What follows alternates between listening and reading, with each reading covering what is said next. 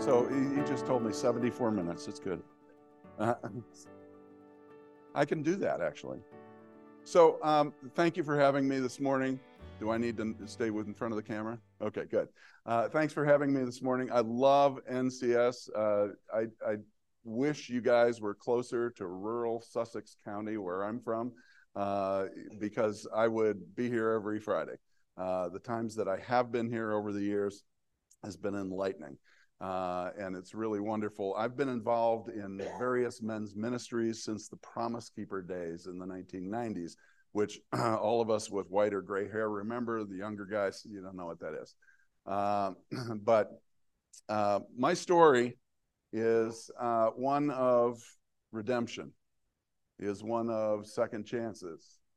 My story uh, started in Illinois, where I went to high school and uh, I had an appointment to go to the Naval Academy, the congressional appointment, and uh, my grades weren't quite good enough for Annapolis. They said, take a year and go to a prep school. my parents didn't graduate uh, college. My dad had a G- GED. We're in rural Illinois. What the heck is a prep school, right? And consequently, I didn't. But one of the things that I did do was go to um, junior college and in, at junior college, I had a really great record of chasing skirts. Um, and my father, after two semesters of that, went, I ain't paying for this anymore. And uh, you probably all have had kids that are in a cir- similar circumstance where you have to stand up and say, that's not for us. So, what do I do? Turns out I can sell. And I went to work selling and uh, I was in the ladies' lingerie business. You won't forget me now, right? Uh, my friend uh, Jim here knows that a lot of people call me the biggest guy in ladies' underwear. All right. Yeah, you want to see? All right. So um, here's what I can tell you 30 years in that industry because it's what I knew, not because it's was what I had a passion about at all. And uh, but through those years, I was married 28 years. 25 of them were great, and then it ended. And it ended primarily because men are stupid. All right. Um, and you you will relate to this. And I love speaking to men's groups because we can talk this way, right? Men do dumb things in their lives. Well, I did. And I didn't communicate well with my wife along the way. I was an elder at my church in Lafayette. I uh, was the, the guy that could stand up in front of a room and talk to anybody. But my faith was this deep, it was very shallow. And um, when the company that I worked for, and as uh, Bill said, was about a $40 million division of an $80 million company had 1,500 employees all over the world. I had the dream job in the clothing industry. I traveled all over the world. I went to fashion shows in Paris with designers. I went to factories in China. Everybody'd say that's a great job, except that I had a wife in poor health, raising two tiny little kids in a McMansion that I stupidly bought in Sparta. And my faith was this deep. I was a good leader. I could stand up in front of a room and go, cool, let's talk about God. But God wasn't really talking to me. So uh, along the way, the company got bought out. Um, I tried to start my own business, had an office in the Empire State Building in a very capital intensive business. If you know anything about businesses that are capital intensive, especially international businesses, you got to pay the money before stuff gets on a boat. And then you hope you get paid 120 days later. You hope. And so that business didn't work out real well for me. And no one had ever taught me how to handle money. So I ended up losing everything. And when I mean everything, I mean sheriff at the door, McMansion is gone, right? Two beautiful Denali's in the driveway, one at a time, repossessed. Kids woken up in the middle of the night because the people are knocking on the door to pick up the car. Okay. Mama loaded up the truck, moved the kids to Oklahoma, where she was from. I lost everything. And along the way, God had a different plan for me. So I was sitting in a, a beater Pontiac that somebody from Lafayette Federated had donated to me. Um, and sitting at one end of a parking lot looking at the oak tree at the other end thinking, oh, 80 miles an hour, my kids would be better off if I hit that oak tree. But God reached out and grabbed me, and I have no idea why. No idea why. And I've got, um, I've been attending a Bible study since the Promise Keeper days on Friday mornings, which is why I don't come here. And uh, a couple of guys from that Bible study came around me and went, Hey, dude, you've got a huge Rolodex. You've made presentations to presidents of major department stores. You can talk to anybody. You're great with numbers. And oh, by the way, you love people. Do this. And I went and got a job at Northwestern Mutual, got all my licenses, found out I didn't like selling whole life insurance a whole lot. And then Merrill Lynch had an opening for, in Sparta, New Jersey, for a guy with little gray hair and a big Rolodex. And I didn't realize, nobody told me that you weren't supposed to pass all these tests and go through this training that had a 98% failure rate. Nobody told me you weren't supposed to survive, and I did. But when I survived that, I, somebody introduced me to a group called Kingdom Advisors. Kingdom Advisors is a uh, national organization started by Ron Blue and Larry Burkett many years ago because the financial advisor is in a very intimate place with people, more intimate than sex for most people. You tell all sorts of things about your life to your neighbor, your family. You don't talk about money. You talk to your financial advisor about it, though. So it's a very intimate place. And what a place to have a positive influence in people's lives. And through that ministry of kingdom advisors, I found that God had a plan for me. Along the way, as most men married 28 years would say, I'm not getting married again. That'd just be stupid. No way. Well, you know what? God had a different plan about that too. Bill, Jim, you know Jan. God put her in my life. Now, you want something really stupid? She had four kids. All right? How dumb is this? And a deadbeat ex. She was raising four kids on a teacher salary. And I'm in a brand new business and I just started it.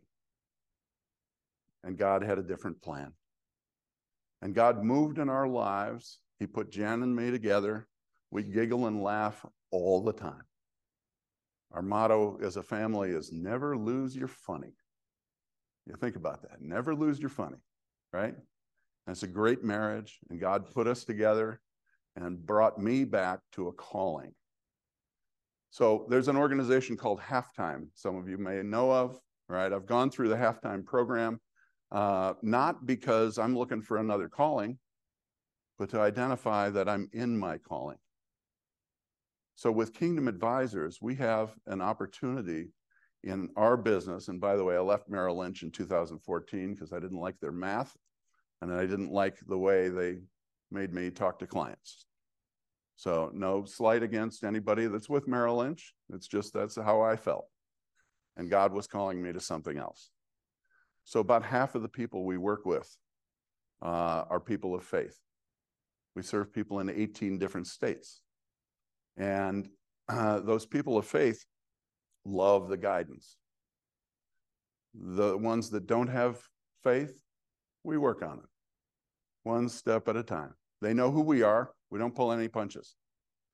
Uh, but we built a business from scratch in a in an industry with an extremely high failure rate because we had faith we stepped forward and I uh, and um, affiliated with a group of Christian financial advisors out of Birmingham, Alabama, where I had to get it out, get a map out, right? But these guys have a process and a system that we work with it with our clients that I don't have to be alone and I can speak into people's lives. And we don't invest in things that violate our Christian values. And I've got atheists, I've got Jewish clients, I've got some gay couple in Fort Lauderdale, right? They all know who we are and they love us for standing for our faith in our business. I affiliated in 2019 with C12. C we were here C12 what a year ago, something like that, right? And um, business as a ministry.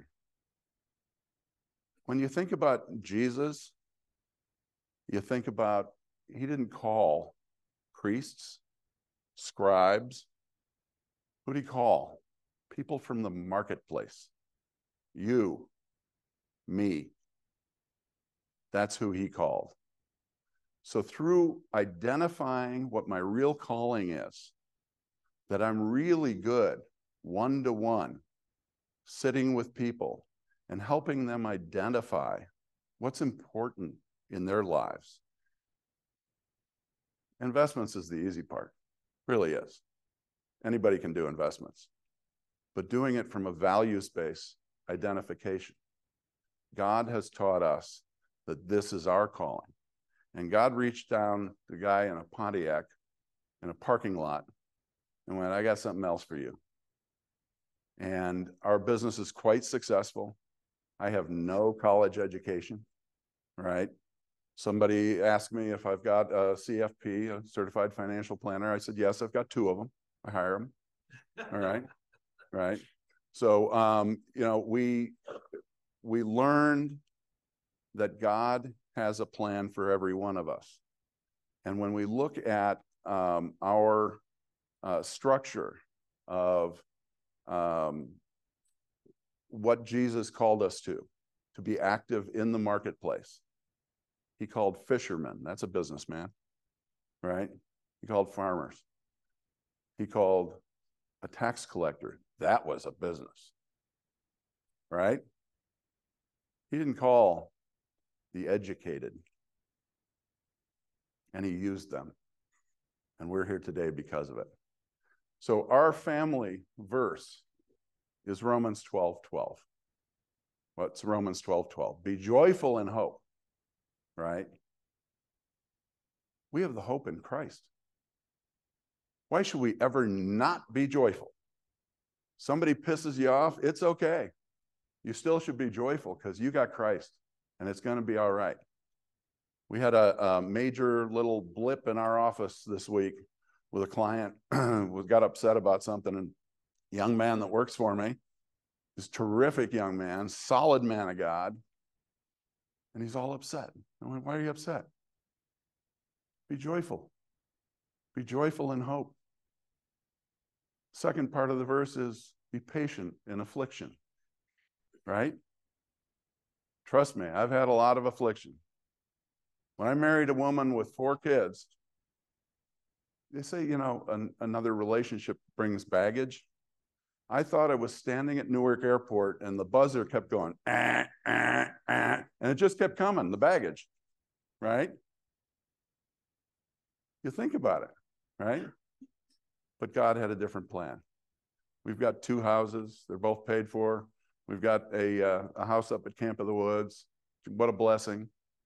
We were just down, able to fly down to Naples, Florida, and be part of the Timothy Initiative, which is planting tens of thousands of churches a year in unreached areas.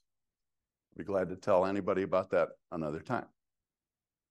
But God had the plan to put us in this position to be able to share this kind of story of his redemption, of his second chances, in spite of me being a dumbass. You know, just that simple. Man to man, where are you a dumbass? And where is Christ calling you to work beyond it? The third part uh, what was it? Joyful in hope, patient in affliction. Oh, yeah. Be faithful in prayer. Be faithful in prayer. I mentor several young men, have lunch with them once a month. I hear it's not about what they're doing in their job, it's about how's your wife? What are you called to as a young man? Two things. Two things as a man, right? Be faithful to God and love your wife. Be faithful to God and love your wife. I didn't do a good job of that the first time around, all right? But God's given me a second chance to really do it. So I got a little uh, sheet. I'm probably about 20 minutes, am I? See, I'm getting good at this. Uh, sheet for each of the tables. I think I only brought six of them, so somebody might have to, but it's a little discussion about Romans 12 12.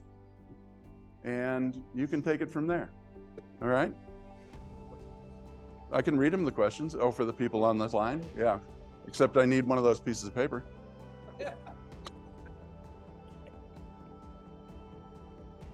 Uh, so um, this says uh, we have daily opportunities to remind each other of these words, whether at home or at the office. They apply to life at home and life at the office. By, by the way, did I mention that my wife and I work together?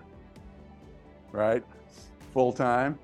See, now I know I'm with a group of guys, right? If your wives are sitting here where you would have gone, oh, that's sweet. Right? Right? So earlier in the chapter, back to Romans 12 12.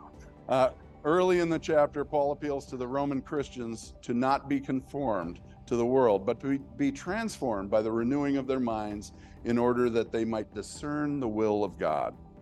So, if we are truly allowing God to renew our minds and wanting to, uh, wanting to know and do His will, what does that look like? How are we supposed to rejoice, be patient, and constantly pray? Here are a few questions. How is hope defined in the Bible? And how is it related to tribulation and suffering? And why would we rejoice in it? How are we as Christians to respond to trials and tribulations? Why? What should be the result of having our faith tested? And what does it look like to be constant in prayer? What should we ask for? Will God answer that prayer? And how? Thank you very much.